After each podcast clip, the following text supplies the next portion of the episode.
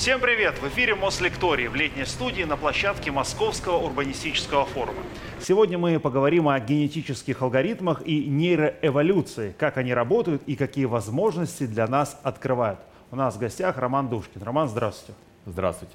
Ну вот э, слова такие прозвучали не самые, может быть, э, понятные для некоторых. Генетический, нейроэволюция. Мы все-таки о чем с вами будем говорить? Вряд ли о биологии. Какую науку мы, какую область затронем?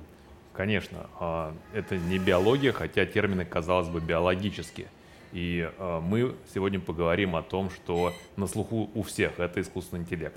И как раз генетические алгоритмы и нейроэволюция это одни а, ну, так скажем, представители методов искусственного интеллекта как научной деятельности, научной дисциплины, которая направлена на изучение того, как у нас у людей устроены когнитивные процессы, то есть вот, мышление, интуиция, если хотите, распознавание образов, принятие решений и вот все-все то, что делает нас разумными. Собственно, предлагаю поговорить об этом. А чем искусственный интеллект отличается от а, компьютерной программы, например? Очень хитроумный вопрос, и очень многие люди задают его. А, действительно, а, системы искусственного интеллекта, а, какие-то методы искусственного интеллекта всегда выполняются на компьютерах. Хотя сегодня уже это такой немножко слабый тезис, потому что есть направление мокрого искусственного интеллекта. Мокрого? Мы, мокрого, да. Но этот термин такой из биологии, опять же, пришел. Мокрыми лабораториями называются лаборатории, где проводят какие-то эксперименты в пробирках, там, в колбах, в чашках Петри культуру выращивают. И вот есть направление в области искусственного интеллекта, это выращивание как раз в чашках Петри различных культур для того, чтобы тоже э, такими искусственными манипуляциями выполнять какие-то математические задачи решать. Но мы сегодня не про это, мы будем рассматривать именно такие математические методы решения конкретных задач, которые называются генетические алгоритмы, э, нейроэволюция.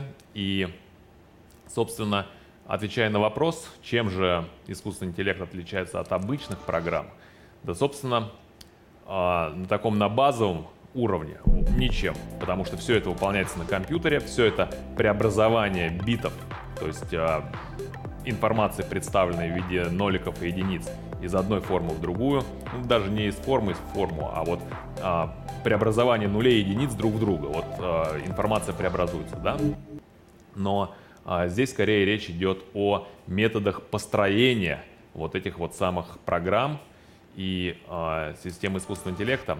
Если мы говорим о машинном обучении, это такое программирование 2.0, можно назвать это так. Потому что что такое программирование? Это садится человек со своим естественным интеллектом, осмысливает задачу, а задача заключается в чем? Преобразовать входные данные в выходные. То есть нам нужно построить некую функциональную зависимость выходных данных от входных. У нас есть набор входных данных, и мы их должны преобразовать. И вот программист своим а, естественным интеллектом осмысляет и пишет программу. Получается у нас белый ящик. Мы в этот белый ящик подаем входную информацию, на выходе получаем выходную. А, в общем, получаем то, что хотим. Это традиционное программирование, программирование 1.0. И возникли методы машинного обучения. Это программирование 2.0, назовем это так. Потому что мы теперь не пишем программу на каком-то языке программирования. Не, конечно, оно, оно написано, но это как бы обвязка, как это называется. То есть написан каркас вот этого ящика, потом мы его начинаем заполнять. Ну, давайте банальный пример. Распознавание животных. Самый простой пример. Мы показываем фотографию, э, она кодируется внутри компьютера в виде последовательности нулей и единиц, то есть битов. Э, это длинная строка вот этих нулей и единиц. И мы говорим, вот на этой фотографии изображена кошка, на этой собака, на этой жираф, на этой бегемот, на этот слон. На этот слон. Э, собственно, примерно точно так же, как мы детей учим в детстве. То есть посмотри, вот эта кошка, вот эта собака, э, вот это там все остальные попугаи и прочее, прочее. То есть показываем, показываем много разных образцов вот этих изображений животных. А каждому животному приписывается некий ярлычок. Ярлычок это как раз тот класс, который мы хотим предсказать или распознать. И таких классов тоже там десяток, два, может быть, тысячи. Каждый из них можно перечислить, то есть на, дать порядковый номер. И порядковый номер также переводится в последовательность битов, ну, нулей единиц.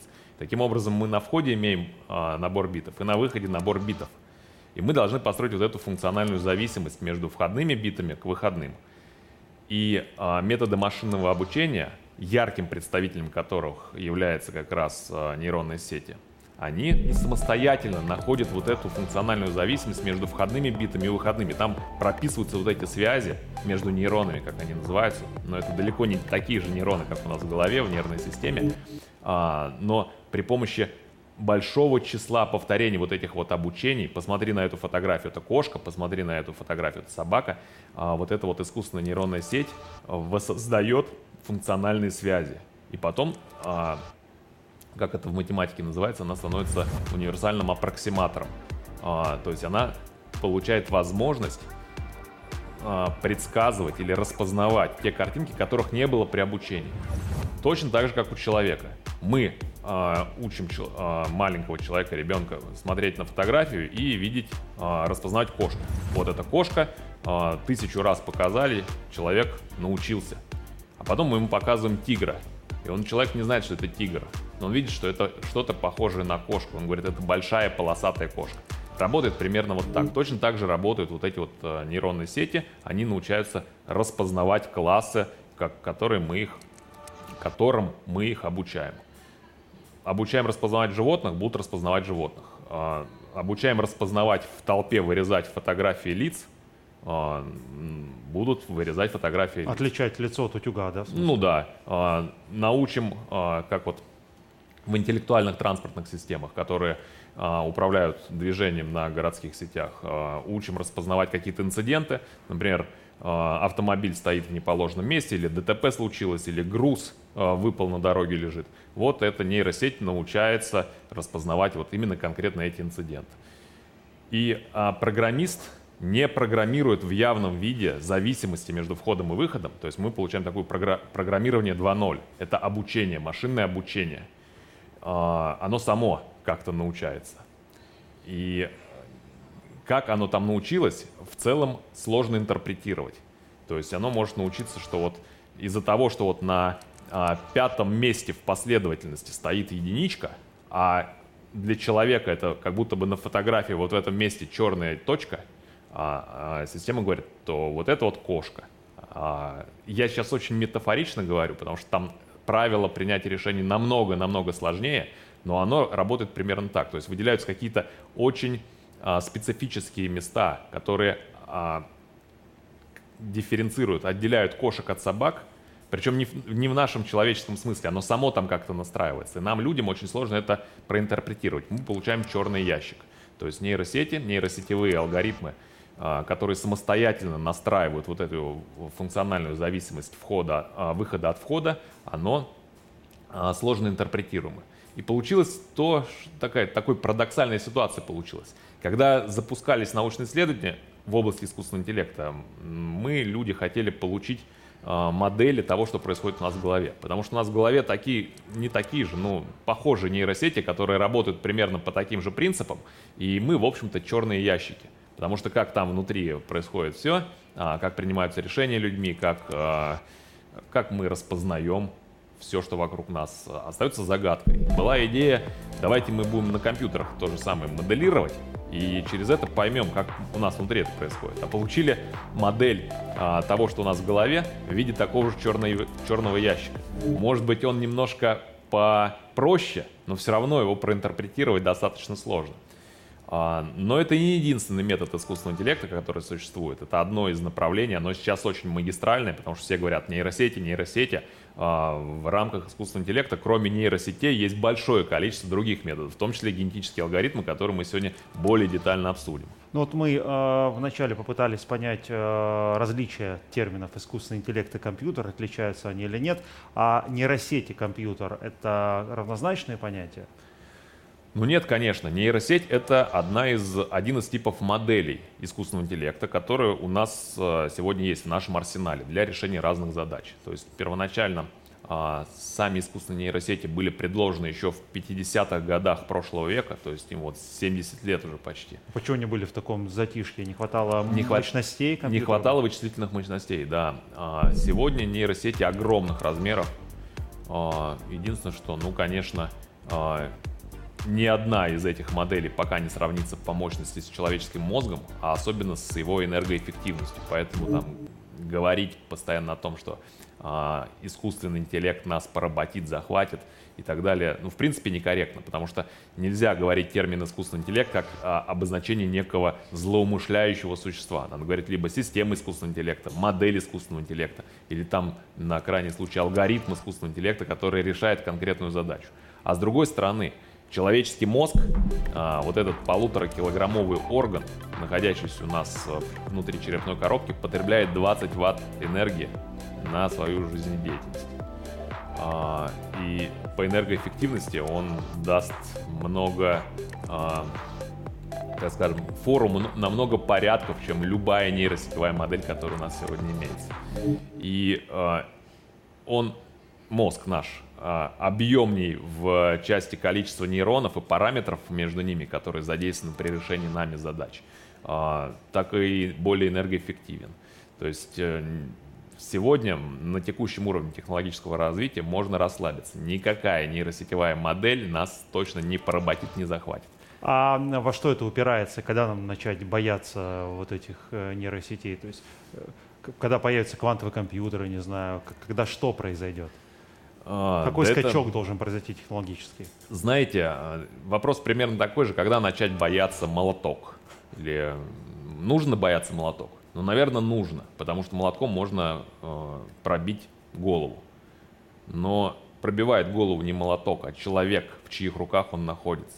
Также и здесь система искусственного интеллекта, какой бы вычурной, какой бы э, хитроумной она ни была, пока остается всего лишь инструментом в наших руках. И в чьих руках она будет инструментом, а от того и нужно ожидать э, тех или иных действий. В добрых руках она принесет добро, в злых в злые, наверное, попадать они не должны. Хочется понять, а как э, нейросети обучаются? Вы сказали про картинки, которые ей показывают. Ну, наверняка есть другие методы, не все же картинками ее кормить. Можно давать разные типы данных, там картинки, музыку, звуки, тексты и так далее, и так далее. Но базово все это, конечно, последовательности нулей и единиц. Причем, э, ну, 0 и 1 — это просто наше название двух разных различимых состояний. А, здесь надо понимать, что а, нету в природе ни нулей, ни единиц. Это просто вот а, там разный уровень энергии. Это мы, люди, называем так 0,1. Два разных бита. Главное, их, мож, их можно различать. И вот эти вот а, различные биты, при помощи них можно закодировать любую информацию. Будь то текст, картинки, музыка, видео, а, все, что нас окружает, может быть представлено в виде последовательности вот этих вот а, нулей единичек, как мы их называем, такой дискретной информации. А, и вот эта дискретная информация отправляется на вход нейросети мы, люди, видим в этой информации какие-то, так скажем, образы. Даже видим в этом разную модальность.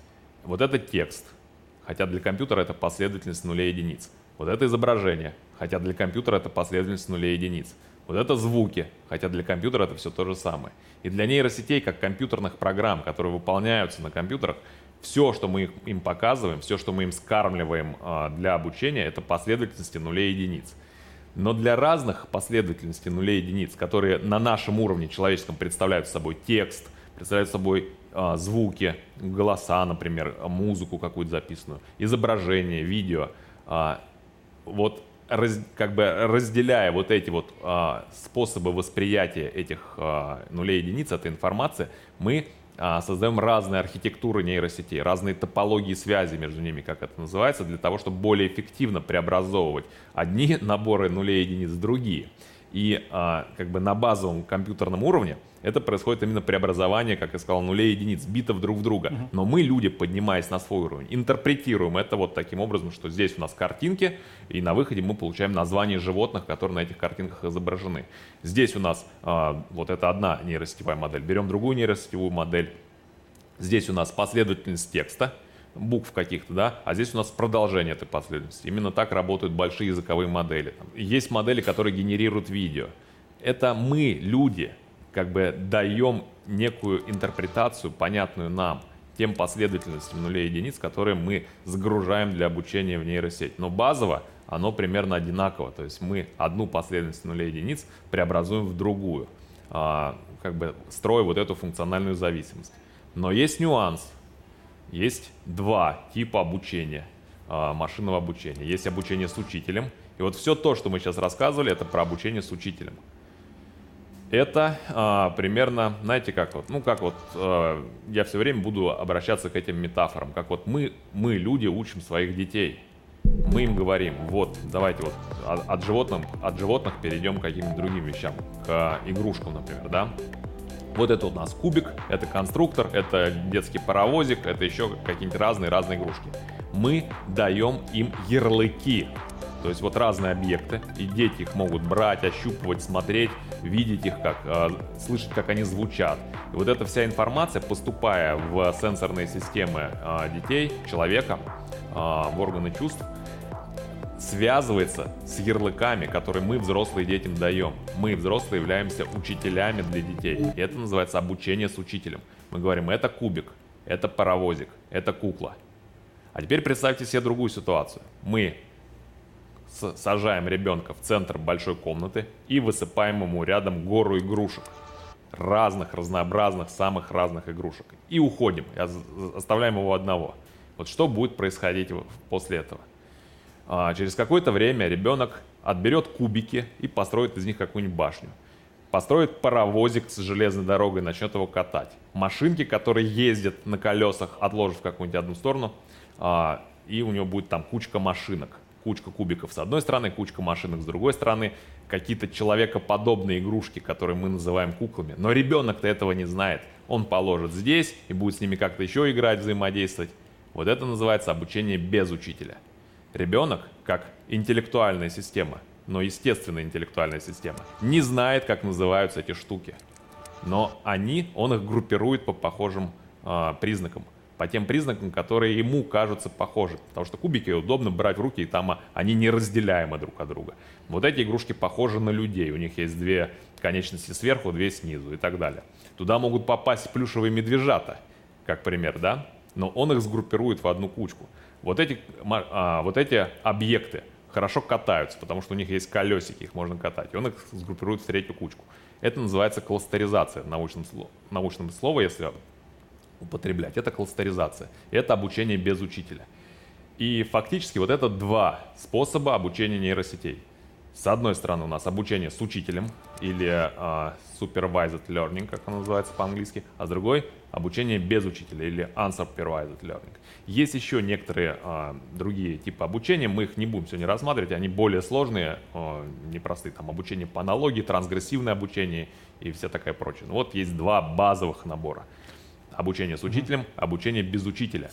И что самое интересное, научное познание мира, которое мы, люди, придумали для себя, основано на таких же штуках.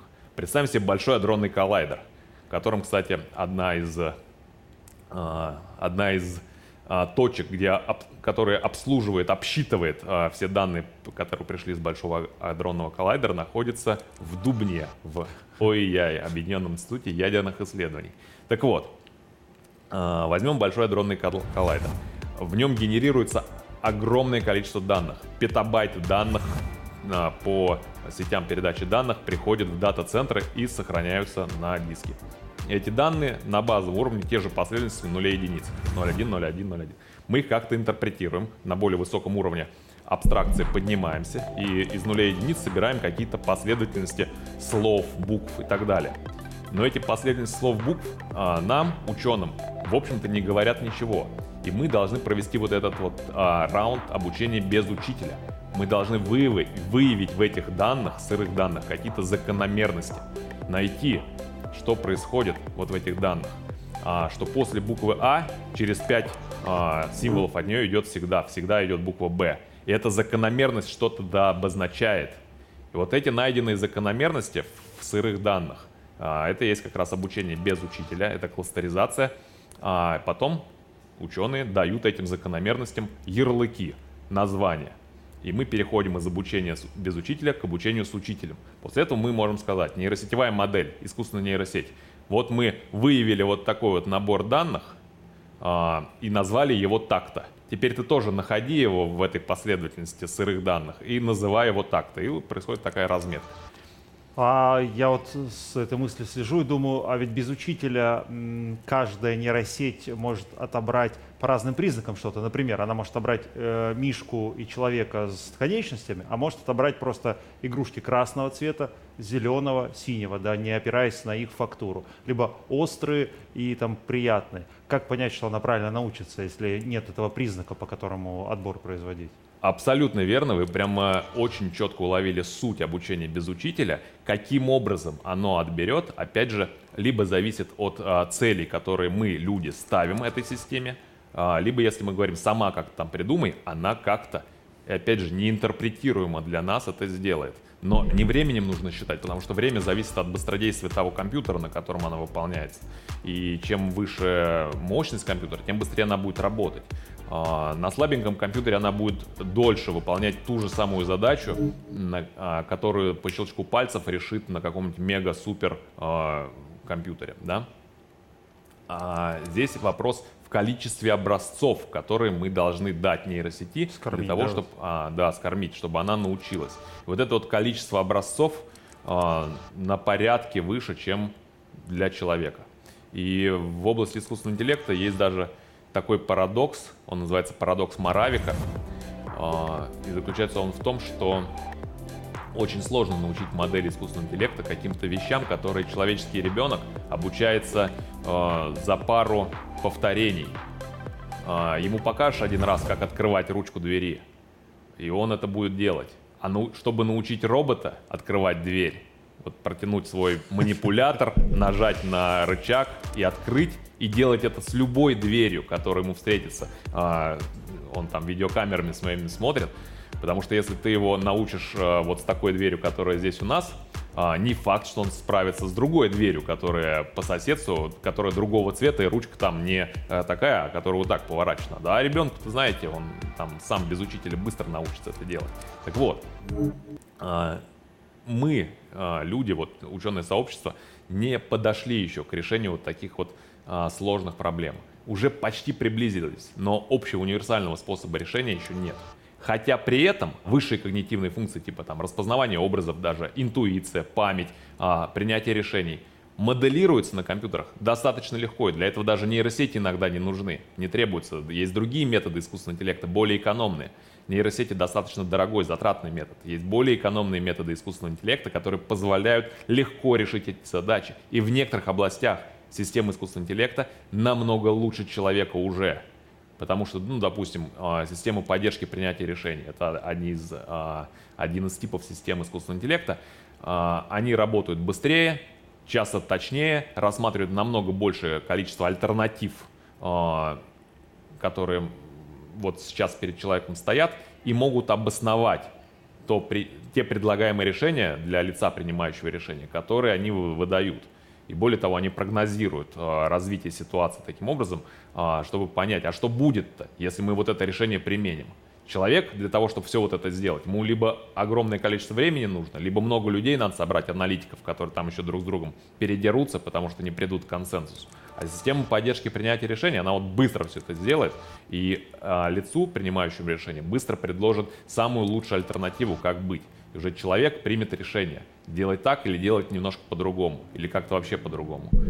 А, и вот такие системы, а, в том числе сегодня стоят на боевом дежурстве в том же МЧС, а, в других а, ведомствах, которые нашу безопасность охраняют, потому что эти системы реально помогают быстро принимать решения в кризисных и чрезвычайных ситуациях. Напоминает очень э, компьютерные шахматы, когда тоже система принимает нужное решение, да, и гораздо быстрее человека. Да, Похоже, и поэтому да, а, вот парадокс Моравик это как раз заключается в том, что а, какие-то вещи, которые человеческий ребенок может научиться там за один-два повторения, мы повторить не можем, а сложные вещи, которые там для того, чтобы человек научился, вот Представляете, глубокий эксперт, там, десятки лет учится для того, чтобы быстро принимать решения в сложной ситуации. Причем он становится таким очень узким специалистом.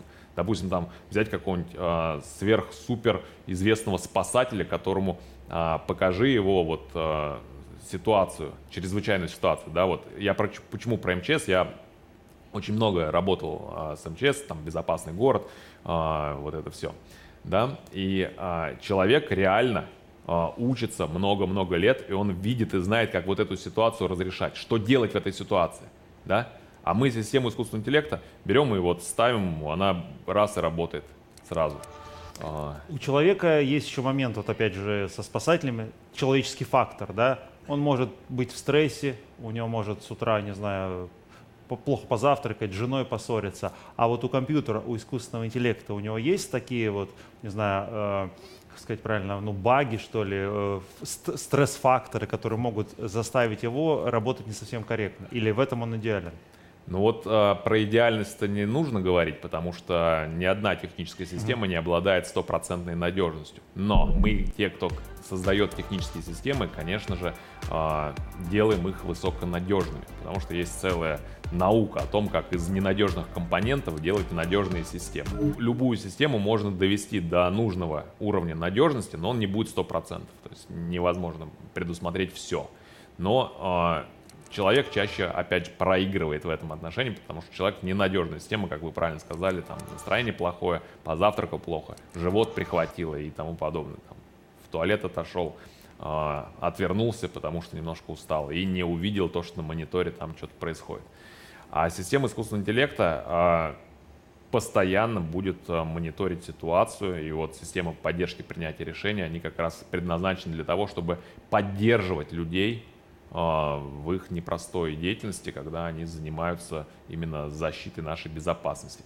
Потому что такие системы постоянно на стороже. Человек постоянно на стороже не поставишь. Но здесь я хочу заострить ваше внимание, я постоянно говорю, системы поддержки принятия решений. Решение, итоговое решение принимает человек. После того, как система поддержки принятия решений ему выдаст альтернативы, взвесит все факторы, объяснит, почему вот такие альтернативы есть, и скажет, теперь вот твоя очередь, человек, принимай решение. А почему в итоге человек-то принимает? Потому что а, на него можно, ну, условно, свалить ответственность в случае чего, э, что ты компьютеру сделаешь. Почему? Ну, конечно, да. Это речь, скорее всего, о нормативных ограничениях, нормативно-правовых ограничениях, а речь об ответственности. Кто, кто итоговую ответственность будет нести. А, давайте двигаться дальше и разберемся с термином э, эволюционное вычисление. Что это такое? А, если смотреть вообще на всю вот эту область искусственного интеллекта, то становится понятно, что а, ученые в ней мало чем отличаются от других ученых, которые постоянно смотрят на то, что дает нам природа, и ее повторяют. А, захотели запустить самолеты в небо, вот посмотрели, как летают птицы, подумали, посидели. В итоге самолет как птица не летает, ну, да. но итоговый принцип примерно такой же. Взмываем в небо, летим, садимся и так ну, далее. Крылья есть, по крайней мере. Ну, по крайней мере, есть крылья, да. Так вот, в области искусственного интеллекта а, ученые тоже смотрят на то, что сделал естественный отбор, а, как вот это вот все работает, и переносят некоторые принципы, некоторые а, найденные находки в процессе эволюции естественной а, в нашу область. И генетические алгоритмы, эволюционный подход в, в искусственном интеллекте, это как раз а, пример такого переноса того, что есть в природе на самом таком базовом уровне. Это вот то, как мы, а, как животный мир создается, эволюция, гены, а, тысячелетний отбор, выявление лучших здесь и сейчас. И, собственно, так вот наша цивилизация появилась. Все эти принципы взяли, объединили и перенесли в виде некой математической модели. То есть у нас есть математическая модель эволюция, которая позволяет решать разные задачи. И оказалось, что это достаточно универсальный метод решения оптимизационных задач, как это называется. То есть, когда у нас есть некая функция, функция, любая может быть функция, функциональная зависимость, мы опять переходим к одному и тому же, к функциональной зависимости входа от выхода. Но в этом случае у нас есть выход, и нам нужно найти вход, то есть решить обратную задачу. А, мы хотим найти а, оптимальное значение некой функции. Вот у нас есть функция в области эволюционного а, подхода, она называется фитнес-функция. Насколько вот а, наше решение этой функции приспособлено а, так, что оно находится близко вот к той точке, которую мы ищем.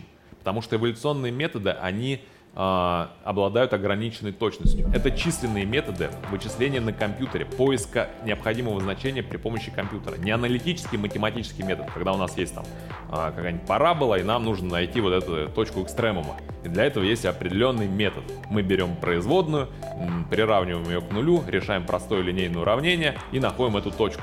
То есть вот э, как бы вот простое, да, простая метафора. Но парабола, то есть квадратичная зависимость, очень простая функция. Очень часто вот эти вот функциональные зависимости сложные и простыми а, аналитическими методами не описываются. У нас могут быть просто какие-то данные, которые мы собрали на большом адронном коллайдере. Нам нужно построить функциональную зависимость входных, а, выходных данных от входных. И потом в этой функциональной зависимости найти точку экстремума, то есть максимум, например. В какой точке функция принимает максимальное значение. И здесь на сцену вступает вот этот как раз эволюционный подход, который оказался настолько универсальным, что позволяет взять любую функцию и э, попытаться найти ее экстремум, то есть э, точку максимума, или точку минимума, это одно и то же, потому что если мы, э, если мы берем функцию f от x и ищем у нее максимум, то для того, чтобы найти минимум, нужно взять минус f от x. Мы меняем знак, и сразу минимум становится максимум и наоборот. То есть в методах оптимизации есть вот такие вот а, моменты. А, нам безразлично, что искать, минимум или максимум, максимум, поэтому мы называем экстремум функции. Так вот, а, генетический алгоритм ищет экстремум функции произвольной. Но фишка в том, что мы не можем взять и найти универсальный метод, а, который будет решать все всегда. Мы всегда должны чем-то чем пожертвовать. И генетические алгоритмы есть даже методы в рамках эволюционного подхода, которые гарантированно находят тебе экстремум. Но они не гарантируют время выполнения, то есть они могут его искать до скончания времен. То есть мы либо а, ищем с нужной точностью, но очень долго, либо ограничиваемся каким-то а, эпсилон окрестности, как она называется у математиков. Но... Ну, плюс-минус. Да, плюс-минус, а, но сделаем это быстро. чем больше вот этот интервал, где заведомо находится вот этот экстремум функции, тем быстрее мы его найдем. Сужая интервал, мы повышаем время поиска. И вот это вот сужение повышает время поиска нелинейно. То есть чем, чем уже у нас интервал, тем время поиска стремится к бесконечности. И вот здесь где-то нужно остановиться. Найдем вот в этом интервале, будем считать, что наш экстремум находится где-то вот между вот этими двумя границами, он там гарантированно есть, а, но затратим на это, допустим, небольшое количество времени сузим интервал там на 10%, но затратим в 10 раз больше времени и в 10 раз больше денег. Вот этот баланс нужно найти. Но генетические алгоритмы как раз взяли э, от естественного отбора идею, как этот поиск осуществлять. Потому что естественный отбор в природе делает то же самое. Он находит лучшие особи, приспособленные здесь и сейчас в своей экологической нише э, выживать. Вот эта вот фитнес-функция естественного отбора, это функция воспроизведения – особь, оставляющая больше потомства, больше копий своих генов, э, обладает лучшим значением фитнес-функции. И вот как раз гены этой особи представляют э, те входные значения, которые на выходе дают лучший результат в виде приспособленности, в виде э, возможности распространить свои копии дальше в поколение. Эта идея была взята для разработки математической модели, которая была не мудрство и лукаво названа генетическими алгоритмами. И идея очень простая мы представляем нашу функциональную зависимость в виде некой функции, которую называем фитнес-функция, а входные данные к ней называем генами. И эти гены, я же не зря столько времени говорил одно и то же, что на базовом уровне а, вся информация представляет собой нолики и единички. И вот гены — это последовательность ноликов и единичек. Мы их просто а, выстраиваем в ряд, и вот эта длинная строка из нулей и единиц, мы ее называем хромосомой. И а, ген в этой хромосоме для нас просто некая, а, некий, некоторый кусочек этих нулей единиц. Вот от первого до сотого элемента а, на, каждой, на каждой позиции может быть либо 0, либо единица, один бит. Это первый ген. От 101 до 150 это второй ген. От 151 до, до, до там, 300 это третий ген. Вот у нас есть набор таких генов. Все гены представляют хромосому одну, которая представляет собой особь. Особь — это а, в генетических алгоритмах называется полный набор входных данных, которые мы, собственно, пытаемся найти. И мы генерируем а, случайный набор таких особей на первом шаге. На первом шаге работы генетического алгоритма просто создается случайный набор особей. каждый из которых на базовом уровне представляет собой последовательность нулей и единиц. Но на уровне интерпретации человеком это может быть что угодно. Это могут быть, допустим, какие-то машинки, которые должны проехать по пересеченной местности, и вот каждый ген обозначает какой-то параметр этой машинки. Ше, э, диаметр колеса, э, там, жесткость подвески, да. А, ну вот, и вот мы запускаем вот этот самый цикл а, искусственного теперь отбора. А, машинки едут по пересеченной местности, и та машинка, которая проехала дальше всех, как раз и показала лучший результат с точки зрения ее фитнес-функции. Мы берем эту машинку. Экстремум тот самый. Ну да.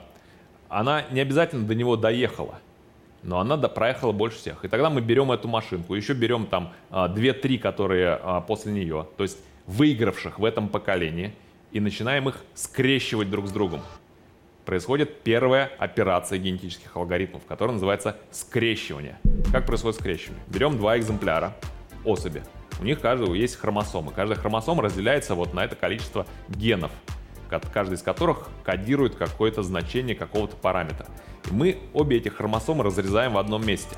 Разрезаем. И берем новые потомки.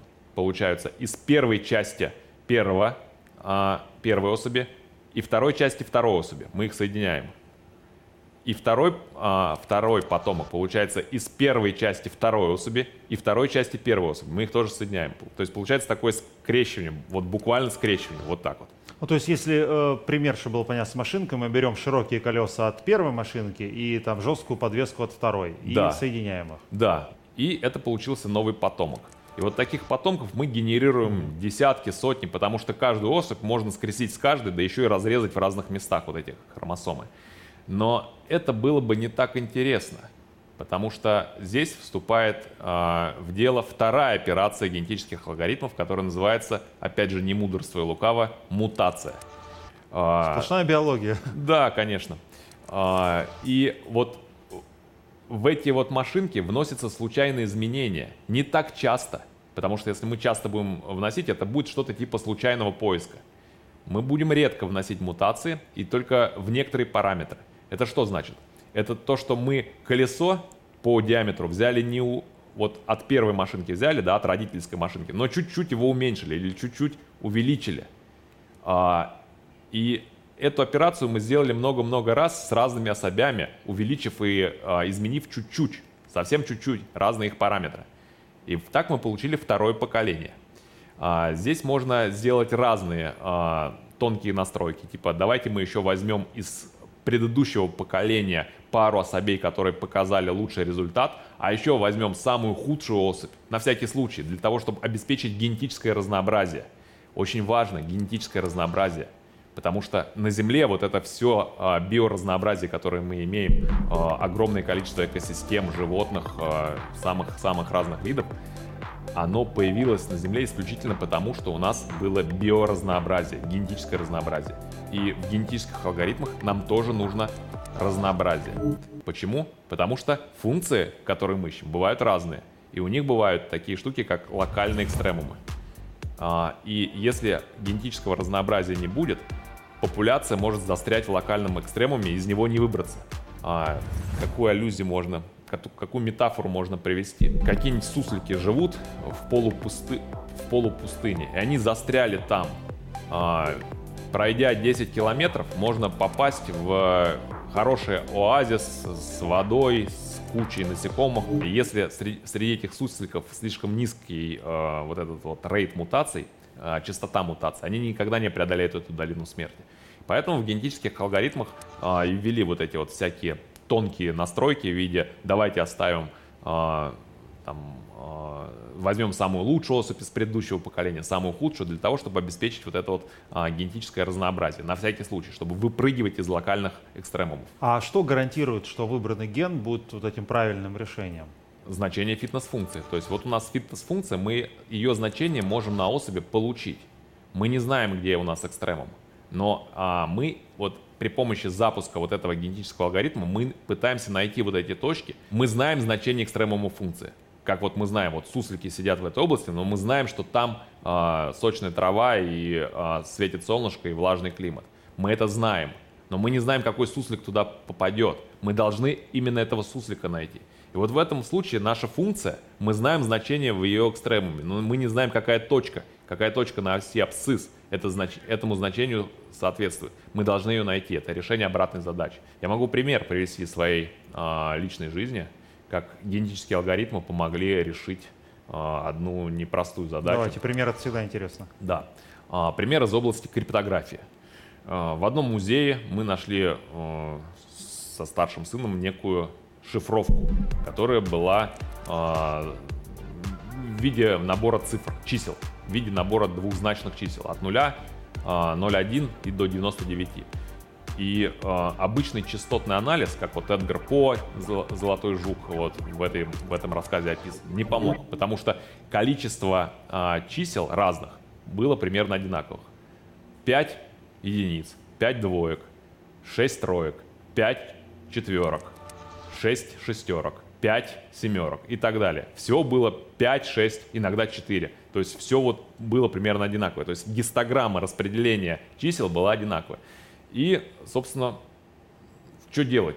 Частотный анализ не помогает. То есть самая э, тупая, самый простой метод взлома шифров не помогает. Это э, оказался пропорциональный шифр, который в дореволюционной России широко использовался. Пропорциональный шифр как раз направлен на защиту от частотного взлома, взлома частотой, э, частотным анализом. Э, в чем он заключается? Э, частотный анализ заключается в том, что у нас в языке, в письменном языке, буква О встречается чаще всего. Поэтому, если мы рассмотрим шифровку и какой-то символ в этой шифровке, какое-то число встречается чаще всего, то, скорее всего, это буква О. Пропорциональный шифр устроен таким образом, что мы каждой букве русского алфавита ставим в соответствие а, не, одну, не один символ шифра алфавита, а несколько. И количество этих нескольких символов прямо пропорционально частоте этой буквы. И таким образом а, для буквы О, которая встречается, допустим, 15% а, всех букв русского языка письменного, это буква О, мы ставим 15 символов из 100. Угу. Букве А, которая там следующая, а, мы ставим 10 символов из 100 и так далее. И таким образом при шифровке, букву, когда нам встречается буква О в тексте, мы случайным образом выбираем один из 15 ее заменителей. И получается, что мы делим частоту буквы О на 15. И она, частота каждого символа равна частоте буквы F, которая встречается в очень редких словах. И таким образом частотный анализ уже не, по не поможет. Поможет генетический алгоритм. Мы знаем, что итоговая расшифровка должна иметь э, гистограмму распределения частот, как у русского языка. О самое частое, mm-hmm. потом А, потом Е, Н. Нужно подобрать распределение чис, числам вот этим вот, э, которые встречаются в шифровке, э, значение букв таким образом, чтобы итоговая частотность была похожа на частотность букв русского языка. Мы начинаем, э, случ... вот запускаем вот этот генетический алгоритм, начинаем э, с, со случайной совершенно последовательности, когда у нас а, каждой букве, а, каждой, каждому символу шифра алфавита, то есть числам от единицы до 99, а, дана какая-то случайная буква, но с учетом частотности. То есть О должна, дать, должна быть дана 15 числам, А 10 числам и так далее. Ты перебирать начинаете да? А, и не, нет. Если бы это был тупой перебор, такой брутфорс, как он называется, перебор а, жесткой силой, мы бы потратили миллионы, миллиарды а, лет, даже не лет, а, а сроков жизни нашей mm-hmm. Вселенной. Потому что огромное число вариантов. Здесь был примет, при, применен именно генетический алгоритм, когда вот эти случайные особи начали скрещиваться друг с другом, и отбираться начали те, которые нач, начали подходить вот этой гистограмме а. распределения частот в русском языке.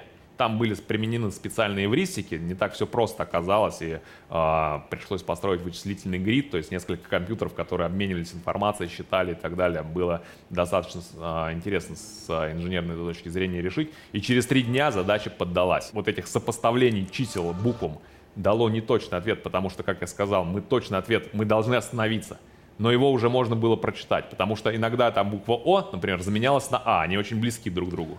Ну, это иногда и в языке заменяют он, а... Но это уже помогло прочитать. И мы смогли прочитать эту шифровку, как оказалось, это как в стиле Эдгара По «Золотой жук». Это о том, как где-то что-то э, запрятано. Э, взяли металлоискатель, пошли, нашли. Реально? Общем, да, банку с медиками дореволюционными. В общем, вывод, который хочется сделать для наших зрителей, что наука помогает не только вам а, развиваться именно в научном плане, да, но и находить э, вот эти вот банки с медиками, а быть может и с какими-то золотыми слитками. Будьте э, в науке и станьте богаче. Да, но я также дополню, что э, наука сама по себе всегда э, идет рука об руку с технологиями, которые из, из, из науки получаются. И наука всегда э, переплетается с технологиями, которые вливаются в нашу жизнь. Поэтому быть ученым это очень круто. Спасибо. Спасибо.